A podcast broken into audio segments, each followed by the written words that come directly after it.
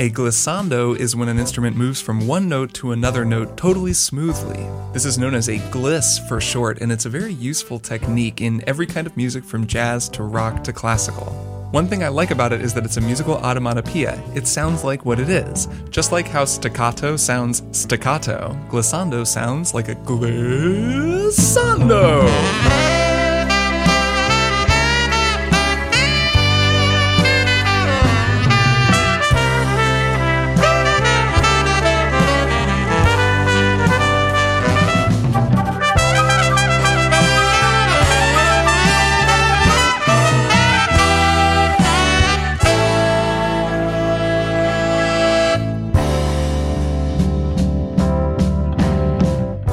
Welcome to Strong Songs, a podcast about music. I'm your host, Kirk Hamilton, and as always, I'm so glad that you join me to talk about music with glissandos, music with portamentos, and sometimes music with both glissandos and portamentos because they're not really all that different. We've got a song with one of the most famous glissandos of all time to talk about in this episode. I am very excited to get into it, so find a comfortable place to sit, turn up the volume, and enjoy this show. A couple of episodes ago, I talked about portamento with regard to synthesizers and how portamento or glide is sort of similar to what you might describe as a glissando.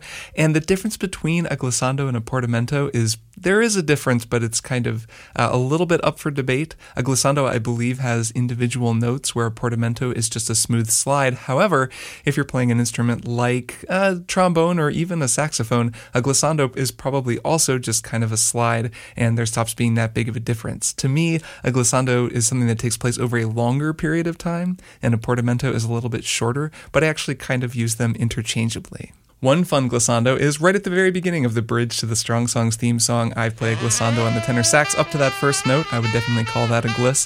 And another very famous glissando that you doubtless know is the clarinet solo at the beginning of George Gershwin's Rhapsody in Blue.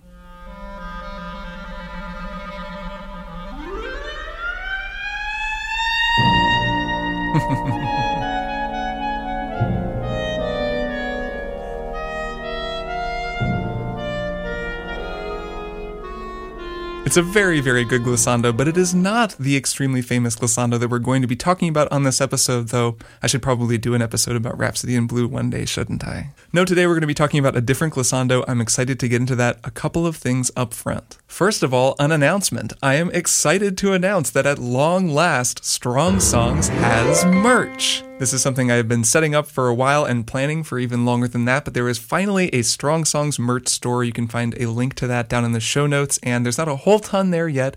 This is a new thing for me, and I'm like everything else with this show, I'm totally just doing this myself. So I kept it pretty limited at first. There are some t shirts, some mugs, some tote bags, and some stickers, all with various Strong Songs logo. There's a really cool Thump Pop Sizzle one that I really like, and I have all of this stuff around my house because I've been having samples printed so I can make sure everything looks okay and how I like it. And now I have a whole lot of merch for my podcast in my house, which is pretty fun. So there's the podcast art, there's Thump Pop Sizzle, and there's also a very cool listener made design made by listener LB Morse, who sent this really cool headphones design with the logo in the cable that I love. I have it on a coffee mug. I drink coffee out of it every morning, and it's super cool. So, anyways, if you want to check out the store, get some Strong Songs merch, head on over to store.strongsongspodcast.com. There's also a link down in the show notes. And hey, the holidays are coming up, and what better gift than a mug, t shirt, tote, or sticker from a podcast that you and your loved one both listen to. So go check out the store. And of course, everything that you order helps support me making this show.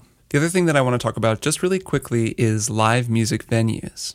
The fallout from COVID has had a deleterious effect on a lot of different things, but the performing arts are one of the things that have been most affected. I've talked in the past about how a lot of musicians are really struggling right now. I know people are going out of their way to support musicians by buying music off of Bandcamp instead of just streaming it, ordering merch, uh, supporting musicians in as many ways as they can. But live music venues actually also really need help. So it's just something to bear in mind. If you have a venue that you really like in your area, go to their website and see how they're doing. A lot of venues have sort of opened up donations avenues so you can give them money to help them stay in business. And a lot of them are going to need it because they just haven't been able to have any revenue streams this whole time. And there's going to be a lot of closures. It's going to be really tough on local music scenes and just kind of heartbreaking in general. It'll be hard to even really gauge what this is going to cost the music scene at large. So, just something that I wanted to get you all thinking about. Anything that you can do to support venues or festivals can make a difference. Okay, It's time to get into this episode's song. This year on Strong Songs, we've talked about a lot of bands, from Led Zeppelin to the Cardigans to Rush to Fleetwood Mac. What makes every band interesting isn't just the individual members, it's the collective. It's the way that the brilliance of each individual member is refracted through the prism of their collective creativity. One band member might write a song, but another member might be the one who comes up with the counter melody, or the hook, or the bass line, the thing that ties the song together and elevates it from good to great. Sometimes that's how it works, and sometimes it's a little bit more dramatic than that. Sometimes one band member writes a song that's a lush dreamscape, and the other band member writes a completely different song. And then they get together and they decide to take the two songs and kind of mash them together just smash them into one another. And so they hire an orchestra to kind of do the smashing. And as the orchestra builds and builds until they can't go any higher, you snap out of the dream, and the whole thing comes together.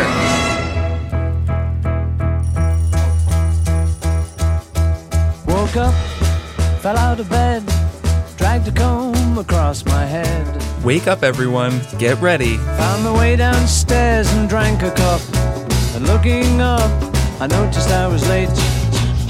It is finally time for Strong Songs to talk about John, Paul, George, and Ringo, better known as the Beatles. And while there are a lot of their songs that I could have talked about in this episode, in the end, I had to go with their 1967 epic, A Day in the Life.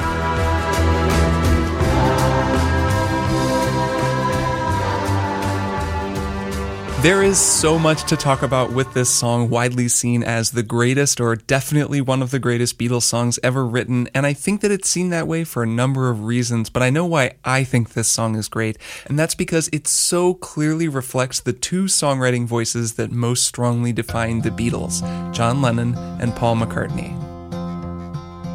Yesterday, all my troubles seem so far away.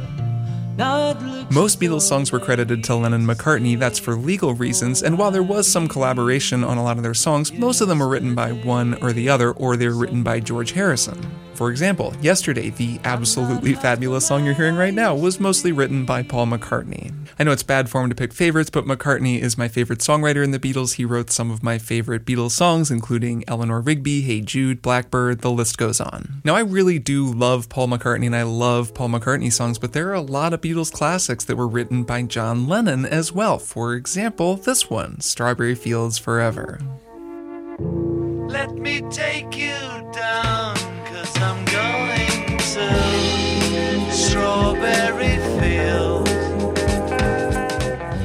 They're actually very different songwriters. McCartney is this methodical, strong melodist who's always arranging his songs in these kind of brilliant little clever ways, where Lennon is a much more organic and kind of free flowing composer who writes and sings in a very different style. The synthesis of those two very different compositional styles, along with George Harrison's also different style of writing, is what makes the Beatles the Beatles. Thing is, I usually have that experience on a macro level over the course of the album because each song is so clearly created by a different person. A Day in the Life is the rare exception that really and truly reflects multiple voices at the same time. And that to me is what makes this song so special. There are some other songs that were co written by Lennon and McCartney, but this is the one where you can really hear both of their individual voices and then they're knitted together in such creative ways. It, it does so many cool things with the studio tricks and that orchestra. There's so much going on. This song broke so much new ground in 1967 when it came out, and there is just a whole lot to talk about. I will say up front that this episode does contain some light discussion of psychedelics. It's not something I get super deep into, but I couldn't not mention it at all when talking about this band and this album. I will also say up front, I'm actually not much of a Beatles expert when it comes to their lives and the full story of the band. Um, I didn't really grow up listening to the Beatles. I think that that's kind of at the root of what makes the Beatles so important to so many people is that their parents listened to the Beatles, and my parents didn't really. Um, we mostly listened to James Brown and old soul records. That was my dad's style, so that was the music I I grew up listening to. And as a result, I just never really got deep into the Beatles in that way that you do when you want to go watch documentaries and read books about a band. I have, of course, come to really appreciate their music. There's just some incredible songs. Some of my favorite songs ever are Beatles songs. a lot of the ones that I just mentioned in this one is included. And I do want to recommend a podcast that people should go listen to. It's a podcast called You're Wrong About. It's hosted by two journalists, Sarah Marshall and Michael Hobbs. They kind of go back and revisit and sort of excavate the current events of the past. There's a lot of things that people in my kind of generation, millennials or elder millennials, lived through in the 90s and the 80s, but also things that predated us. And they did an episode on Yoko Ono. I think the title is something like, quote, Yoko Ono broke up the Beatles, unquote. And it's sort of debunking the idea that Yoko Ono broke up the Beatles, which is certainly something that I heard even when I didn't really know the Beatles that well, and I certainly didn't know uh, who Yoko Ono was. It's a really good episode because it takes a really broad view and a very interesting view of the Beatles and John Lennon in particular. And while it gets into their personal lives, it also kind of gets into their creativity and it explains a little bit why Sgt. Pepper's was this collaborative apex for the band and why after that they kind of went off into these more songwriting silos and each song was just much more clearly a George song or a John song or a Paul song. So it's really good. I recommend listening to it. I'll put a link to that episode down in the show notes. It's also just a good podcast, totally worth checking out. A crowd of people stood and stared. Seen his face.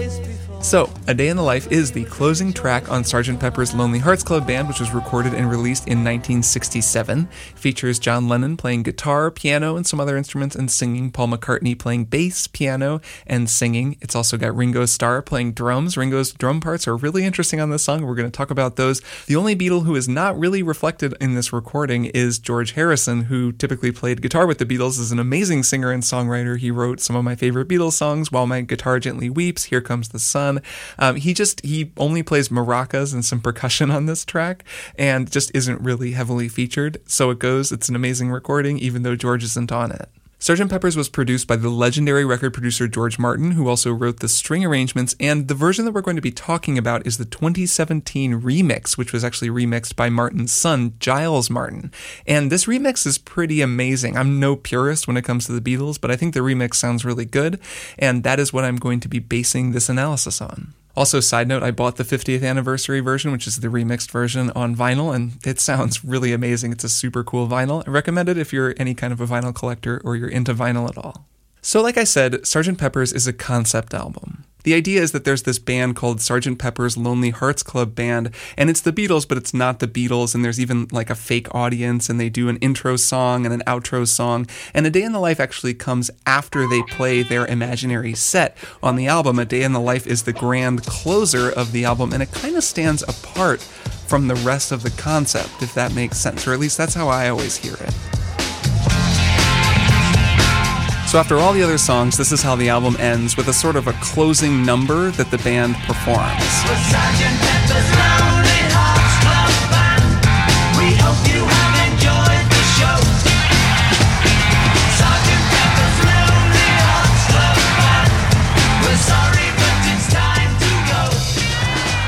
Beatles were not performing this music on stage, but you can picture them on stage as this sort of imaginary band. And they start here in the key of F. They're kind of just rocking out. It's a pretty standard chord progression in F, though this song has a nice key change where it goes up a step into G. And then they kind of ride it home in G to the end.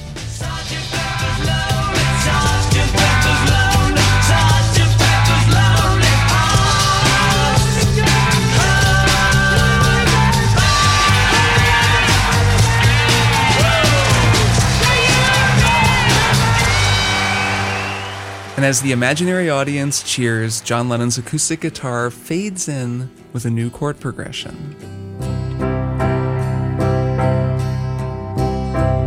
And he starts to sing. I read the news today, oh boy, about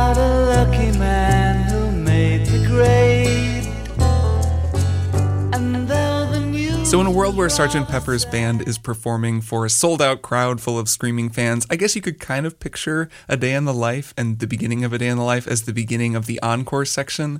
You know, the lights come down and one member of the band begins strumming an acoustic guitar while audience members take their lighters out.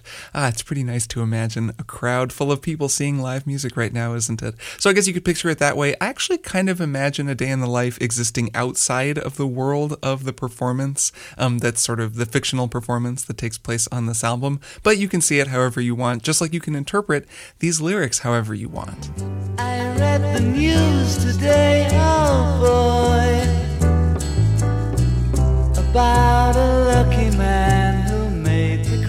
It's a classic melody over a pretty straightforward chord progression. We are in the key of G here, and it's one of those walk down deals where uh, a song starts on one in root position with the bass playing the root of the one, in this case a G, and then it kind of walks down. So it goes from a G to a B minor over F sharp with that F sharp in the bass to an E minor. Then it kind of walks down. Sometimes Paul will walk down to an E minor over D, sometimes he just stays on E, and then it walks down to a C major. From there, it walks down yet again to like a C major over B, which is really just E minor uh, over B, and that sort of second inversion of an E minor chord, to what sounds to me like an A sus2. It kind of doesn't quite sound like an A major, but they really emphasize that too. The B on the A chord, you'll hear it in the piano. And that makes it kind of sound like an A sus2 chord to me. So that's at the end of the phrase. I mentioned that Lennon was playing guitar on this, and that is true. John Lennon wound up recording the acoustic guitar on this, not George Harrison, who's just playing maracas on this track and on this section, so he could be playing the guitar part, but it's kind of in the background. It's not foregrounded in that way that a lot of Harrison's electric guitar parts are foregrounded, and that is just Lennon strumming along. It's a pretty straightforward chord progression on a just standard tuned acoustic guitar, just because it's, you know, a lot of G, B minor, E minor, C. Even that A sus2 is a really, a really easy thing to finger on the acoustic guitar, so you don't need great acoustic guitar skills to be able to play this song. So the thing that makes this whole section work for me is the melody. The melody is doing that contrary motion I've talked about so many times where it's moving up while the chord progression is moving down. I love that final fifth. Made the grade from that E up to a B. That's really emphasizing that sus2 on the A, which is a nice sound. I mean, the sus2 chord just sounds good in general, but having the melody bring out that 2, the B, is a nice way to really emphasize the differentness of that chord and what makes it sound distinct.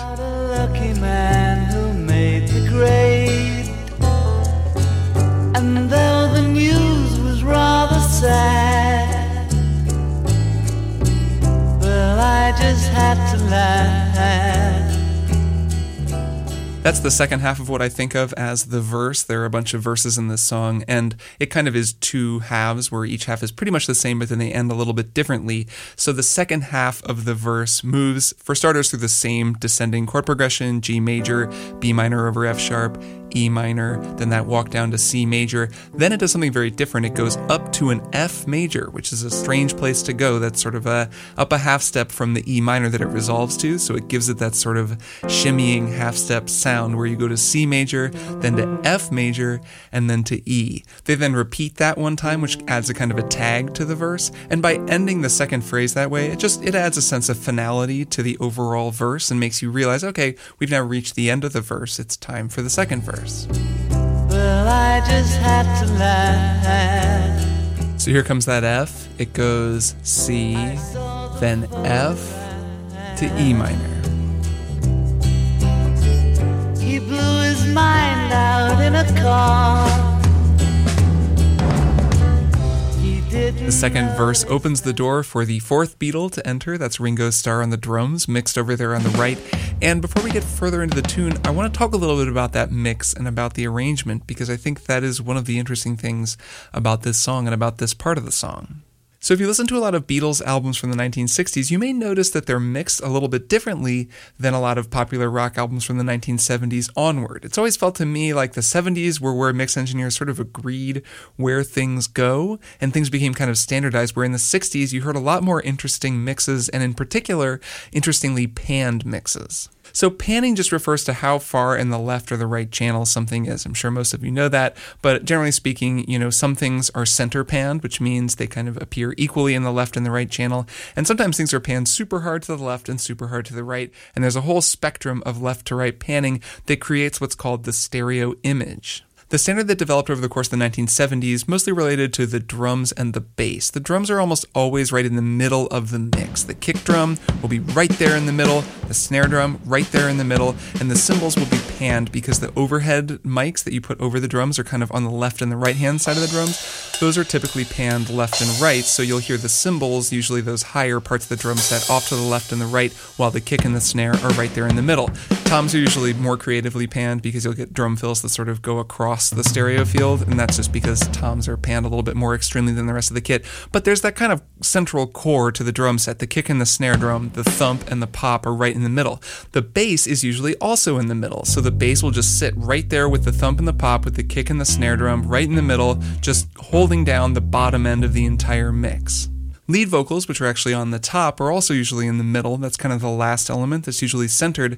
But chordal instruments like the piano and the guitar, in this case, are typically panned. Also, percussion instruments like George Harrison's maracas, also usually panned. So you would typically hear, maybe in this case with an acoustic guitar and a piano, the piano would be panned to the right a little bit, and the guitar would be panned to the left a little bit.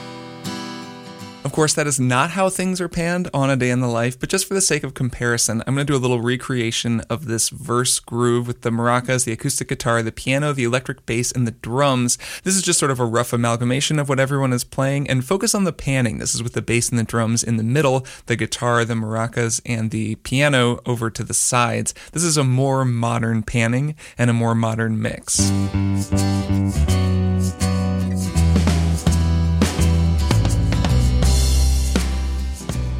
So it feels pretty centered, right? The drums are just kind of right there in the middle, the bass is right there in the middle.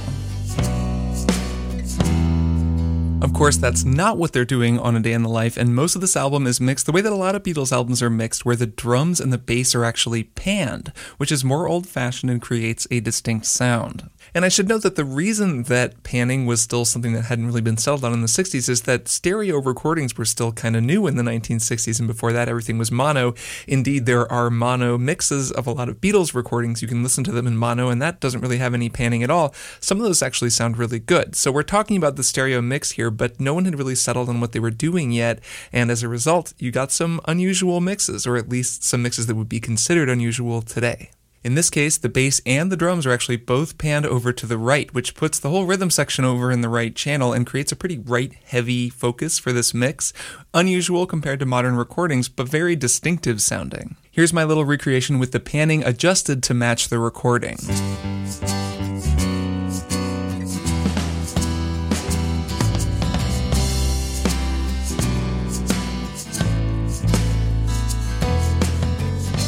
It's a very different way of approaching things, and I think that when you put the bass and the drums in the middle, it actually creates a kind of a more unified sound. Everything is just tied together much more clearly, and when you put them on the side, it creates a much more individual sound, and you can hear each part a lot more clearly as an individual part. So let's listen back to the recording now and just pay attention for how everything is mixed and panned. Listen for how the drums and the bass are over there on the right with the piano, how the acoustic guitar and the maracas over on the left, Lennon's voice is right there in the middle, and just pay attention to that sense of space, the way that you can really hear each individual part because they're spread out across the stereo field. He blew his mind out in a car. Didn't notice that the lights had changed. A crowd of people stood and stared.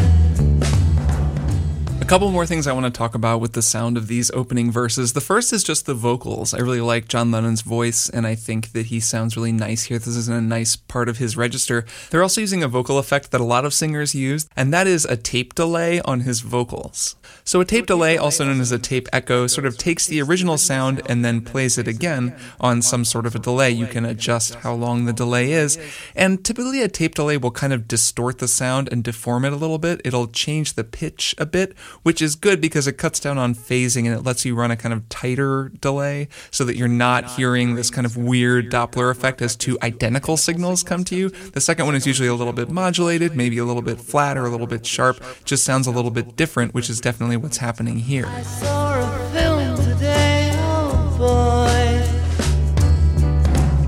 The English army had just won the war.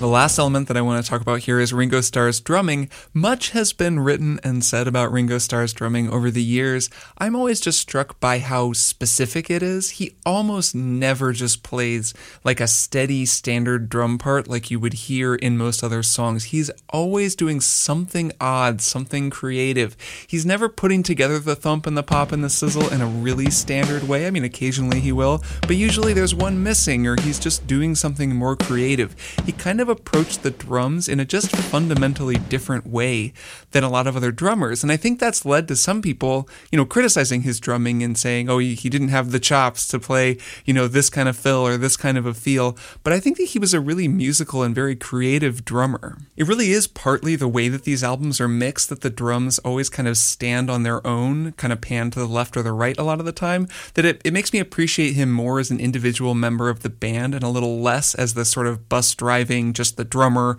holding the whole thing together, which is how the drummer tends to sound in more modern sounding ensembles. Like, listen to this third verse as he plays underneath it. He's almost never playing a sizzle. He's playing a lot of thump and pop and some tom fills, and he kind of gets into a steady backbeat with that thump pop with the kick drum and the snare, but he's really leaving the sizzles to George Harrison's maracas, which are over on the left. Between the two of them, they're playing a steady groove, and the guitar is also kind of providing that subdivision, but it's just much more spacious and interesting than it could have been on this tune, and you keep waiting for him to go into the like steady, you know, backbeat standard rock groove, and he just never really does it. He's not willing to do it.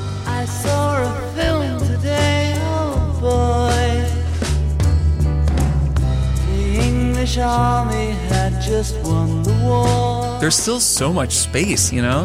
A crowd of people turned away. The Beatle who's filling that space the most is actually Paul McCartney on the bass. He's playing a lot of really varied and interesting bass lines. And something I've come to appreciate about the Beatles is just how important of a melodic figure Paul McCartney was on the bass. I think that McCartney is a great melodist as a songwriter. He's written some of the best pop melodies of all time. I think that really comes out in his bass playing a lot of the time. His bass playing is very rarely just sort of steady quarter notes or eighth notes.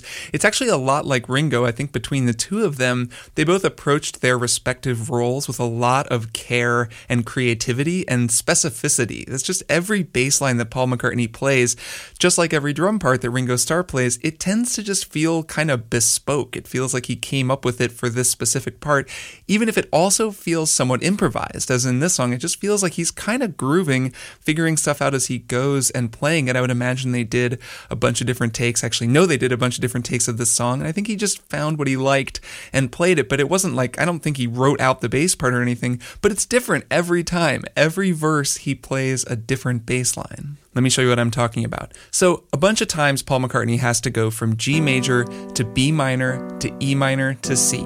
He does that chord progression two times on each verse. There are three verses here at the top, so he does it six times just at the beginning of the song. Each of those six times is a little bit different. Sometimes they're different in really dramatic ways, sometimes they're different in subtle ways, but he plays each one differently. Let's go through them and I'll show you what I'm talking about. I read the news today, oh boy, So at the very start, he's actually playing a kind of a groovy bass line. He's playing some kind of groovy eighth notes, and he walks down. He actually drops down to an A and walks up to the C to get to the C. I read the news today, oh boy. The next time he plays it, it's very different. Listen to this one. And though the news was rather sad, So super different. He walks up this time instead of going to the B over the F sharp and walking down, he walks up to the B, and it's kind of more of a like doom, doom, doom, doom, doom. Like he puts the eighth note thing away and plays longer notes. Listen again. and though the news was rather sad, He plays similarly on the second verse, though he does change some things, but it's largely pretty similar. This is his most restrained verse. He blew his mind out in a car. Now, on the third verse, he does something very different. He actually starts down on the low G and walks all the way down to the low E, the lowest note on his bass, before jumping up. So it's a very different bass line than what he played on the first two verses. I saw boy. And then on the second half of the third verse, he does something else he's never done before. Instead of going from the G up to the B in root position, he walks down again. So he does that G down to F sharp down to that low E again in the middle of the verse. It's a dramatic change. It doesn't sound dramatic. You might not even notice it unless you were really drilling down and paying attention, but it is a dramatic change from what he played the first two times at this part of the verse.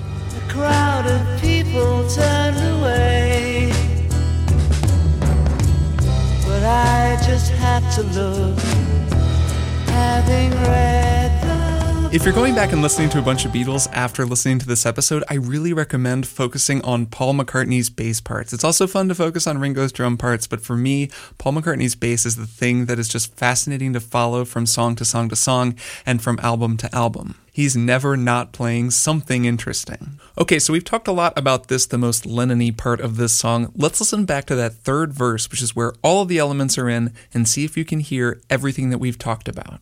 Listen for that chord progression, that steadily descending chord progression with the melody that moves up and down in equal measure. Listen to the way the phrases end by going up to that odd F major chord, which then moves down a half step to E, and how that F major chord kind of stands out as a strange sounding chord.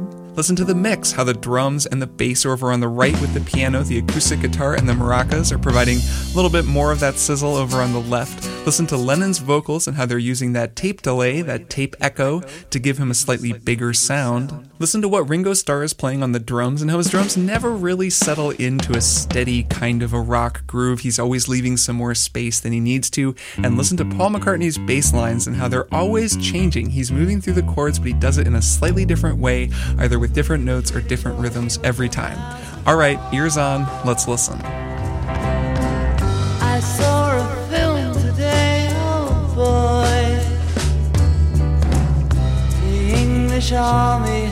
Just won the war. A crowd of people turned away. But I just had to look, having read. All right, and it's time to get into that famous transition, the first of two huge transitions in this song. And when they broke out the studio orchestra and did that massive glissando to set up the next section in the song.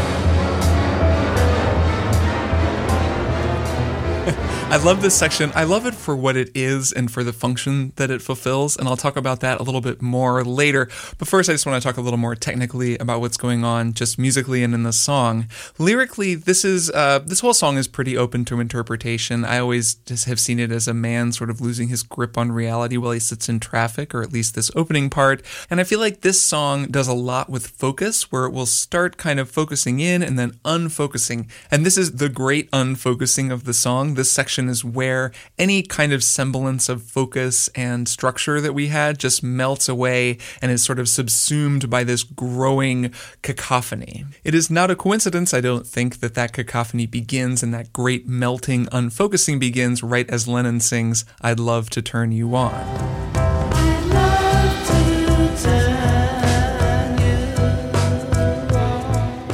The psychedelic experience manifested itself in Beatles music in a lot of different ways. The Beatles were fans of psychedelics and they were a big part of the counterculture, and psychedelic drugs were also a big part of the counterculture. The whole idea of taking psychedelics and turning on and elevating your consciousness was something that Timothy Leary really popularized. That term, turn on, kind of became infamous among parents and in the culture at large. So when the Beatles sang, I'd love to turn you on, it's a not so subtle reference to psychedelic drugs. There are other lyrics earlier, like blowing your mind out, that could also be referring to the same thing. What's remarkable about this section is that the music begins to reflect much more directly the psychedelic experience that the lyrics are hinting at. For starters, there's just a very different character to those backup vocals that come in. I'm not totally sure who's singing this. It doesn't sound like it's just John, but the backup vocalists come in and they're sort of panned to the sides here. And they do something really cool where everyone is singing together, but the stereo field is much broader on the vocals. And then it actually slowly narrows until it's just Lennon in the middle, singing that kind of odd undulating note that's going in a half step between B and C. So it's kind of. It's pretty odd and pretty cool. Let me just try to recreate it on my own with no accompaniment. And pay attention to the pan. Just listen to how the stereo field starts super wide compared to how it is right now, and then kind of gradually narrows over the course of that sustained note into the middle until it's just one vocal track in the middle. I love to turn you on. Listen to it in the actual recording.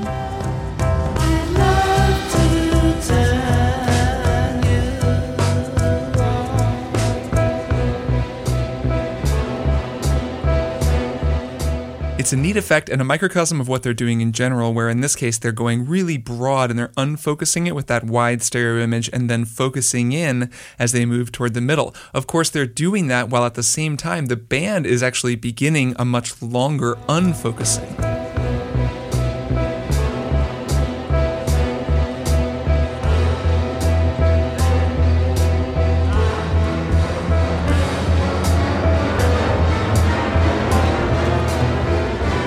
All right, all right, all right. We'll get to the big orchestral glissando in a second. Before that, though, there's a couple of things that are sort of anchoring things. There is some counting going on for starters. That's Mal Evans. He was an assistant and roadie for the Beatles, and he did the counting on this track, so you can hear him counting sort of over in the right channel. The orchestra comes in on that half step, and they begin there, and then they begin their glissando. As they do that, Paul and Ringo are also holding the groove down and keeping a consistent pulse going. Ringo's up on the cymbals, he starts playing the hi hat just on quarter notes to keep the pulse. Paul, meanwhile, actually plays a very cool bass line. He's kind of playing eighth notes and he starts up on a C and then drops down to an F sharp. Then he begins to slowly walk up a kind of a G major scale, or at least it starts there, but then it sort of becomes chromatic toward the end. And he eventually gets to an E and then he just plateaus on an E and he holds an E steady while the orchestra begins that long glissando upward. So let's listen to that, and I'm going to play piano along with Paul so you can really focus in on what he's playing because what Paul is playing in this section is probably the most grounded part in the whole band, and so it's a good thing to hang your hat on and to listen to first. Okay, so I'm going to play along with Paul. Let's listen.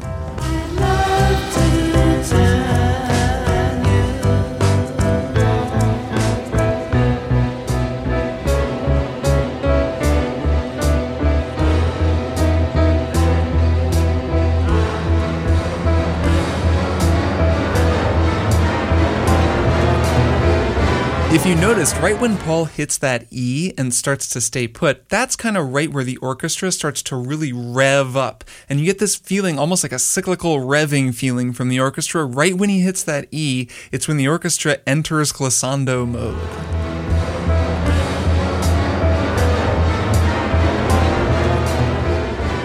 The bass fades into the background as it pedals on that E, bum bum bum bum bum, and the orchestra takes over and moves to the front. But remember that the bass is back there playing that E because it'll be important in just a couple of seconds. So the orchestra, a studio orchestra that I believe was recorded multiple times and overdubbed, begins what amounts to a big long glissando all the way up their instruments from the very bottom to the very top.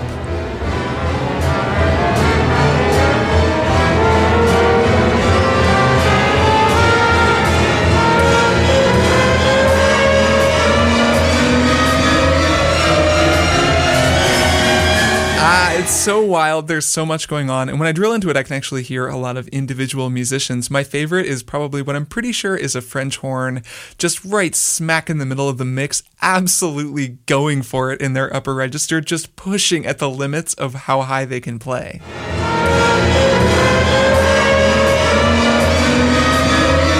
String players kind of have an easier time of it with a big glissando because you just kind of move your finger down the neck while bowing on a single string. But with an instrument like the French horn, you really kind of got to do it with your chops. And there comes a point where if you kind of underestimated the length of time that the glissando was going to take, you reach the upper limit of your range and you're just stuck pushing up against the ceiling. But actually, that adds to the sense of chaos and this sort of building tension that just needs to explode because it's so up at the top, the band just can't do any more. There's a maxed out feeling to it that's very, very cool and that you can only get with this kind of group improvisation. Like that is the unmistakable sound of a room full of people making a ton of noise, building and building and building, launching us into the next part of the song.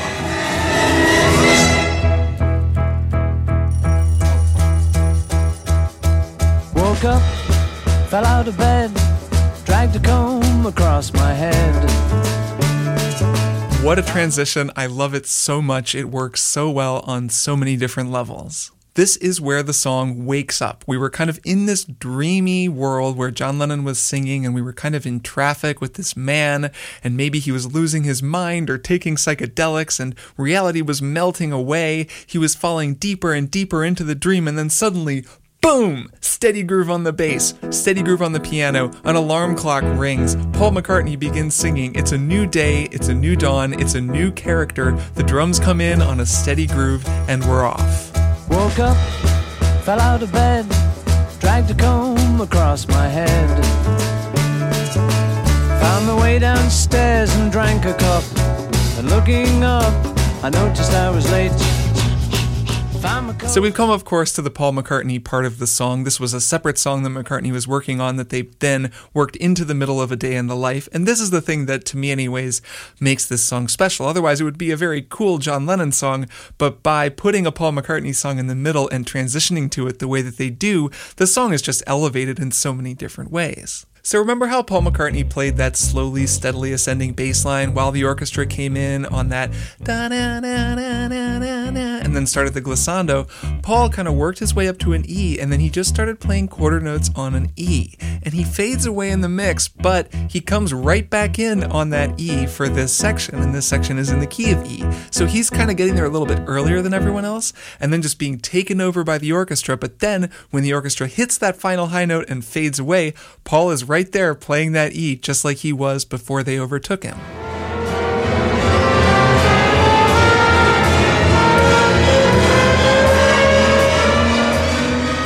I love using an orchestra in this way to take this just totally ridiculous, over the top approach to gluing together two very different parts of a song. I do a lot of songwriting, I know a lot of my listeners do too, and if you've done any songwriting, you know that gluing together different sections, transitioning between sections, is one of the most interesting and I think fun challenges in songwriting, but it is certainly a challenge. Occasionally, a song will just pop fully formed out of your head, and you'll write the whole thing, and just everything flows into everything else, and it works beautifully. But a lot of times you'll wind up with one section that you really like, but you're not sure where to put it, or you're even recycling something that you salvaged from another song that you cut, and you're like, I really want to use that little hook. And I could use it in this song, but it's kind of in a different key. Well, what if we change the key down?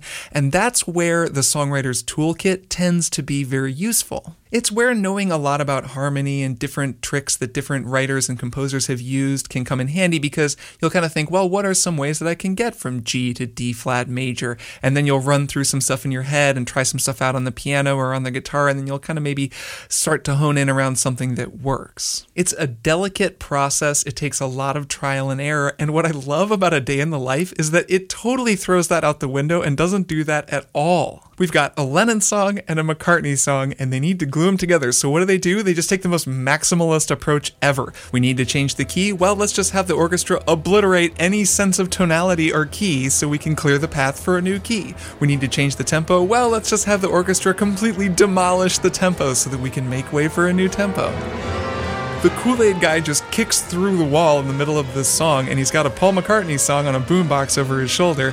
It rules, and it's one of the defining moments of this recording.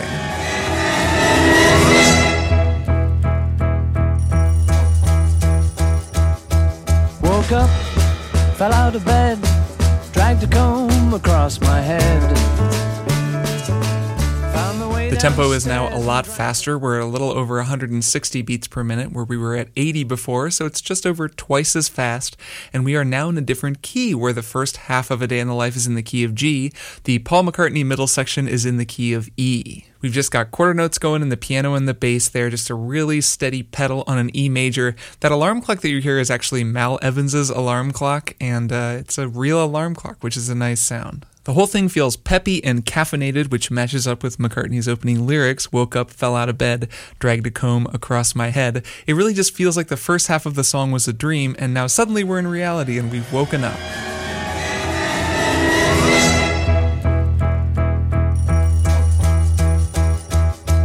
Woke up, fell out of bed. A I've gotten a lot of questions about this song uh, ever since I started doing Q&A episodes on strong songs, and I always knew that I would do an episode on this song, so I didn't really answer them. But one of the questions that I've gotten a few times is actually how to count this beginning section, and it is a little bit tricky because of what McCartney plays. However, Mal Evans is there to offer a little assist. So listen to the very end of the glissando and see if you can count and tell where one is going to be.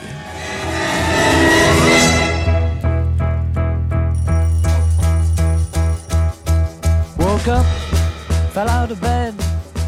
The thing that makes it a little bit tricky to count is that Paul keeps changing octaves, but he doesn't change octaves on the one, so you can start to kind of hear the one where the one is not actually happening. However, Mal is there to help you out. He actually says one right on the downbeat, one, and if you can just pay attention to that, you'll know right where one is before Ringo comes in on the drums. Right here.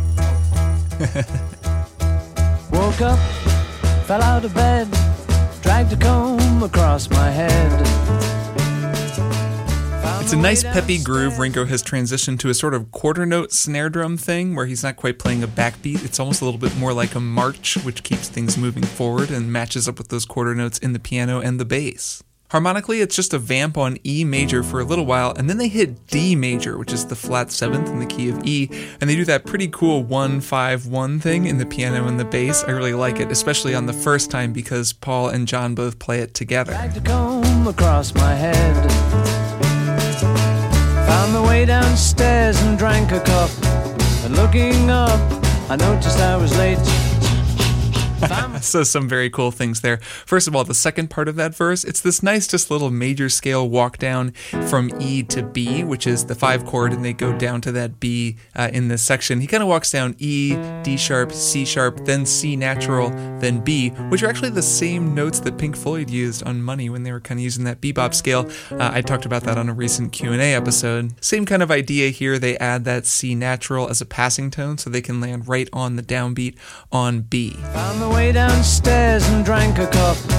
And looking up, I noticed I was late. Found my coat. So that breathing there at the end of the phrase on the quarter notes, that might sound familiar to longtime listeners of strong songs. Running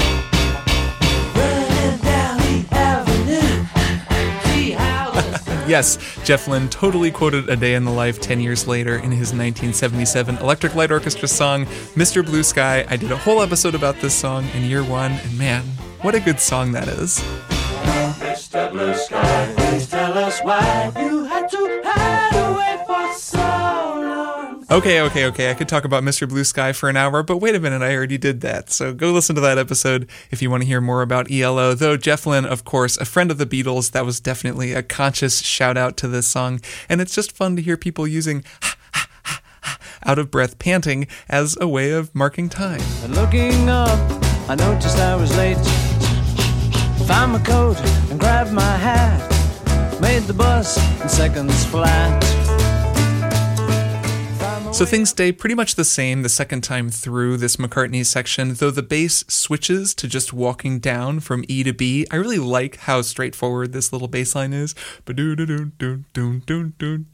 There's something uh, very grounded about it that I like, but like I said, I like McCartney's bass playing in general. Find my coat and grab my hat, made the bus in seconds flat.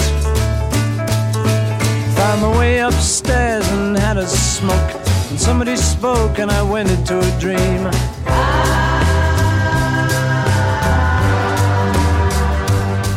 And so here the song introduces yet another new section, this halftime section that changes the key again and starts moving through a different chord progression. And man, this song has a lot of parts.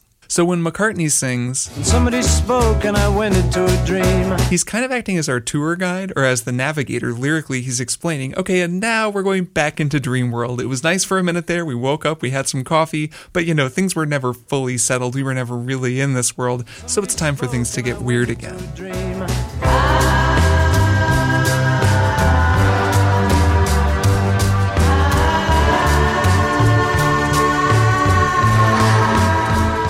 Tempo gets cut back in half. We're into a halftime feel here, closer to the 80 beats per minute that we're going during the first part of the song. And the orchestra comes in too on this just big, strong unison. They're moving through a kind of loping chord progression. It's moving in fifths from C to G to D to A. It's a distinct way of moving because moving in fifths always makes it sound to me like there's no set key center and you're always moving to a new location. So it's a kind of a discombobulated sound to me. Like right now, underneath this as I'm talking, I'm just moving around the cycle of fifths in fifths. I usually move around that cycle in fourths. When you move in fifths, it always just sounds to me like each new chord is home, which is actually kind of disorienting when it happens enough times in a row, like you're teleporting from home to home to home to home. So are any of them home? And I know it's this kind of relative circle of fourths, or is it the circle of fifths? And which one is which? And do fourths sound this way or do fifths sound this way? This, though, just moving from C to G to D to A, to me, anyways, it has a kind of a distinct and harmonically unsettled sound.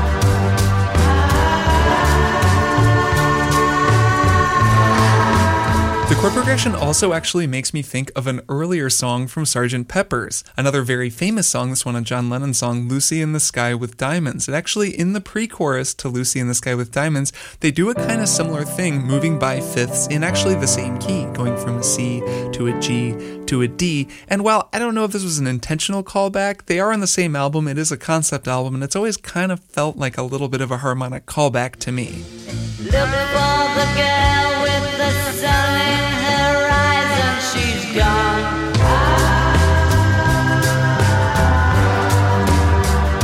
I don't know, you hear what I'm talking about? They're not the exact same, but they're pretty close, given that they're both on the same album and they're both kind of about the psychedelic experience. Makes sense to me that the one would maybe be referencing the other. Anyway, that's what I hear. So after a couple of times through, the orchestra comes up and takes over, setting up the final section of the song where everything comes together. I read the news today,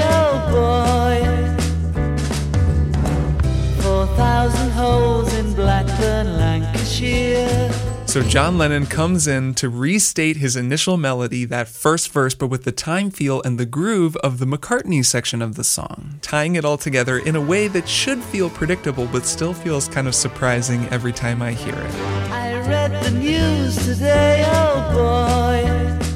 It's the same phrasing, the same chords, and actually, in some ways, it's the same tempo. It's really just that Ringo is playing a double time feel, so it feels like it's twice as fast, like the McCartney section was. Because it's coming after that McCartney section, and because of what Ringo is playing on the drums, this section feels very different.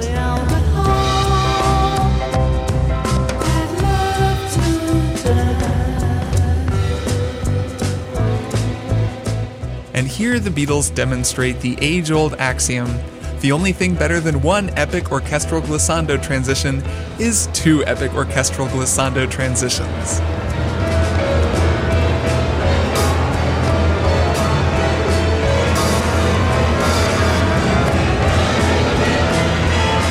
So once again, we build and build and build, all working toward the most famous E major chord ever recorded.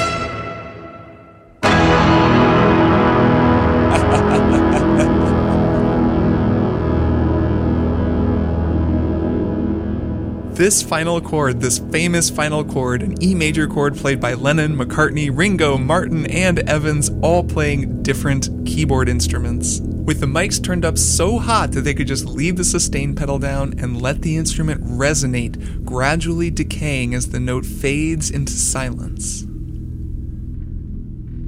You can hear chairs in the studio squeak. It's still going. It's still going. It's an ending so good that it threatens to overshadow the rest of the amazing song. It's this brash statement ending, just making this huge chord and then leaving it, letting it ring for so long that the listener thinks that maybe something's gone wrong, but no, they're still hearing sound coming out of their speakers, so it must be on purpose, but what what is happening? What just happened? Where are we? And of course, just as you start to get comfortable with the fact that they ended with this huge chord, if you're listening to this album on vinyl or on the new anniversary edition, you get one more little treat from the Beatles.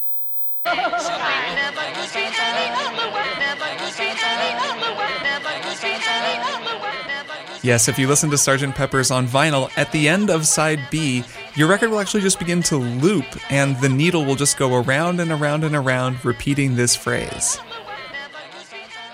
It's just one last trick, one last prank to leave a listener discombobulated, and that pursuit of joyful confusion is something that I love about the Beatles. As often as not, Beatles songs are meant to be more than just songs, they're meant to be experiences. And normally I'd say something more here about the band, I'd sum up their legacy, but honestly, how am I going to sum up the Beatles any better than they could sum up themselves? So, one last time, let's all just sit and listen to that final chord in all its glory. Just close your eyes and sit with it. The attack, the sustain, the harmony, but eventually the quiet too. Those sustaining notes decay and decay and decay into silence, and we say goodbye to one of the greatest bands ever recorded. Ready? Here it is.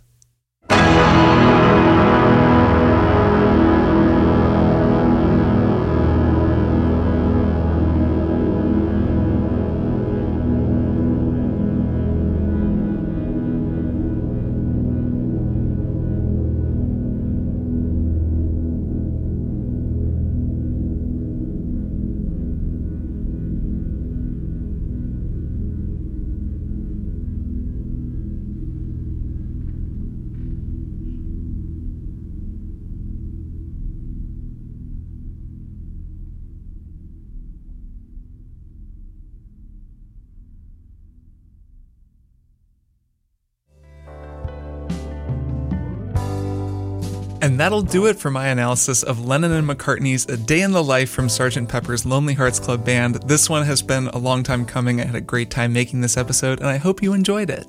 Thank you so much to all of my Patreon supporters. Patrons make this show go, and if you want to help me make this show, go to patreon.com slash strong songs and find out more. Of course, you don't have to be a patron to help me make strong songs. You can also tell your friends about it. Thanks so much to everyone who's been spreading the word. And now you can also go and buy some merch. Store.strongsongspodcast.com. There's a link down in the show notes, along with all my social links, newsletter, and everything else. This episode's outro soloist is master saxophonist Steve Pardo on the alto sax. Steve is also a bit of a Beatles expert, so stick around for Steve, and I will be back in two weeks with more strong songs.